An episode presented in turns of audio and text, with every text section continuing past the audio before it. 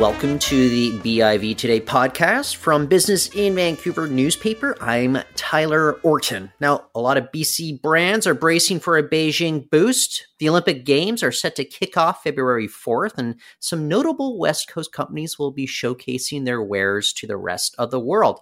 This ranges from made in BC technology to designer clothing but how much does this really matter for these brands? With us to probably put some perspective into everything it is Craig Patterson. He is, of course, the founder and editor in chief at retailinsider.com. Craig, thanks for joining us on the show today. Thank you for having me. Okay, so Lululemon, that is probably the biggest name BC brand that will be showcased at the Olympics. It is the official outfitter for Team Canada. Uh, what do you think of A, the, the clothing, kind of this designer line that they put out there? And, and B, uh, what do you think of the opportunity that Lululemon has to showcase their brand to the rest of the world as uh, Team Canada here? Yeah, I mean, I like the collection personally. It's it's got uh, you know ample use of red.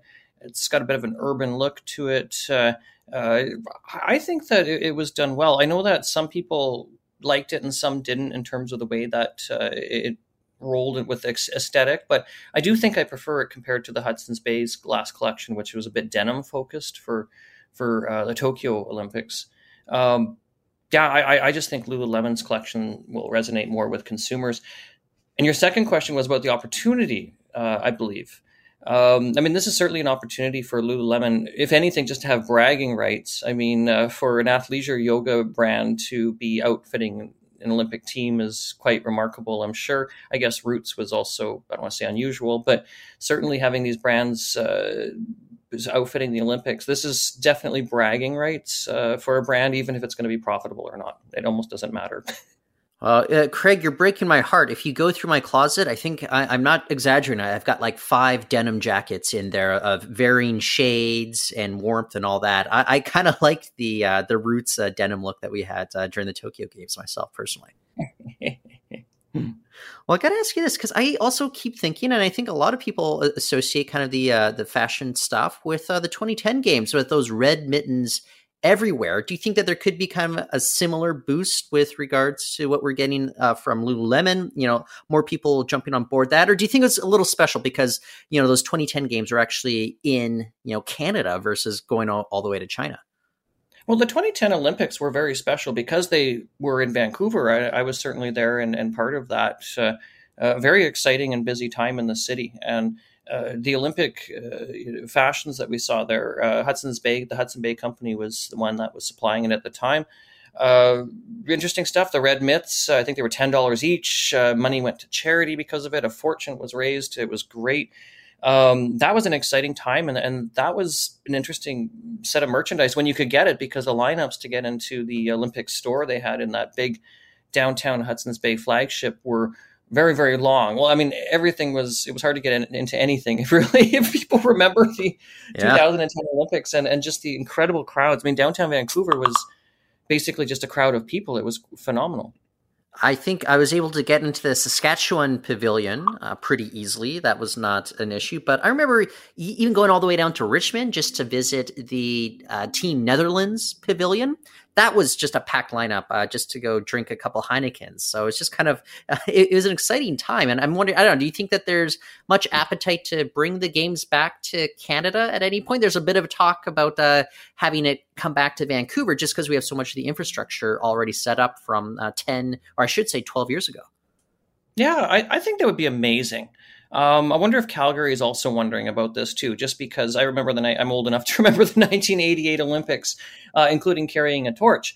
Uh, but I think it would be terrific. I mean, Canada's a cold weather climate. This would be a winter Olympics, I would assume, uh, unless Vancouver really wants to get ambitious and build some extra infrastructure for something summer based, because Vancouver has gorgeous summers, as we know as well. But um, geez, I don't know. Um, it would be interesting to see it come back. I think it would be a lot of fun. Uh, who knows? Uh, I wonder though if a city like, if you think about it, Montreal and Vancouver have both hosted Olympics and Expos, and Toronto has had neither. So uh, we'll see what happens because a city like Toronto at some point, I'm sure, is going to say, well, we like this, but also the city has for years, decades bid on this and has never won. So I don't know what's going on there. But nevertheless, Canada's certainly done well in terms of both the Olympics and Expo, and those are two important events that uh, are on the global scale.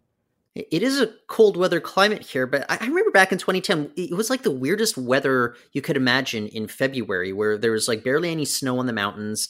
Uh, you could walk around with kind of like a windbreaker on, and you'd feel just fine in, in the dead of winter, which I thought was uh, uh, maybe uh, blew the minds off of some of these international visitors that probably uh, came to Vancouver with parkas ready to go.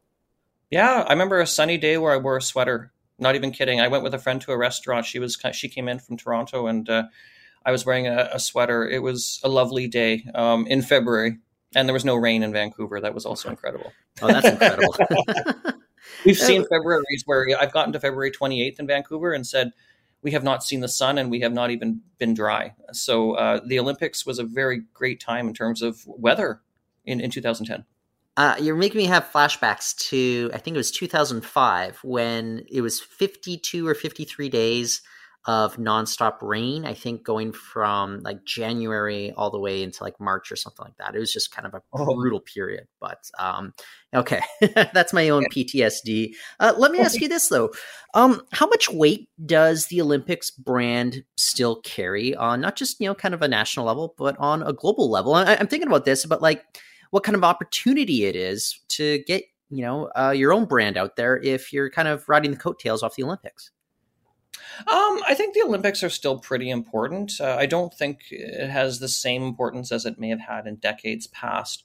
Uh, part of the reason I say that is because now there's so much more to distract people that something years ago, like the Olympics, or really anything that was happening, um, probably would have gotten more attention than now we're in a world where we've got TikTok and Instagram and you know all kinds of stuff to distract people. But nevertheless, I think that certainly for some, the Olympics does uh, uh, hold a level of importance, which as a result will uh, provide opportunities for brands such as Lululemon or even other brands, uh, you know, wanting to ride some coattails or, or whatnot uh, to, to create brand awareness. So I, I, think that there is still a strong um, affinity for the Olympics among some, but not all. Um, I remember even in Vancouver during the Olympics, people were starting to ask questions about um, processes, who's involved, funding. You know, there was people became a little more questioning um, in years past, or maybe it was just me noticing it. But uh, um, in, you know, when I was a kid, the Olympics were just the Olympics. It was the greatest thing ever. And then people started asking questions about social situations and people being evicted from housing. And,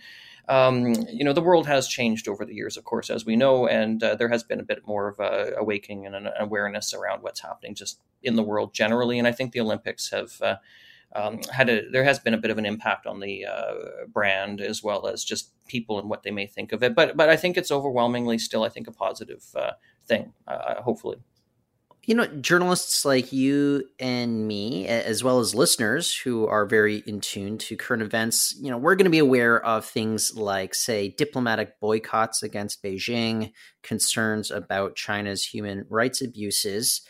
Do you think this matters to the average consumer, though? Or, or is the average consumer even that aware of these sorts of concerns? I, I just wonder if a lot of this just kind of goes over the head of those like the vast majority of folks that might not be paying attention to why there's so much controversy surrounding beijing uh, games right now. Yeah and i'm wondering if there's a separation in that. I mean the olympics has its own brand regardless of where it happens.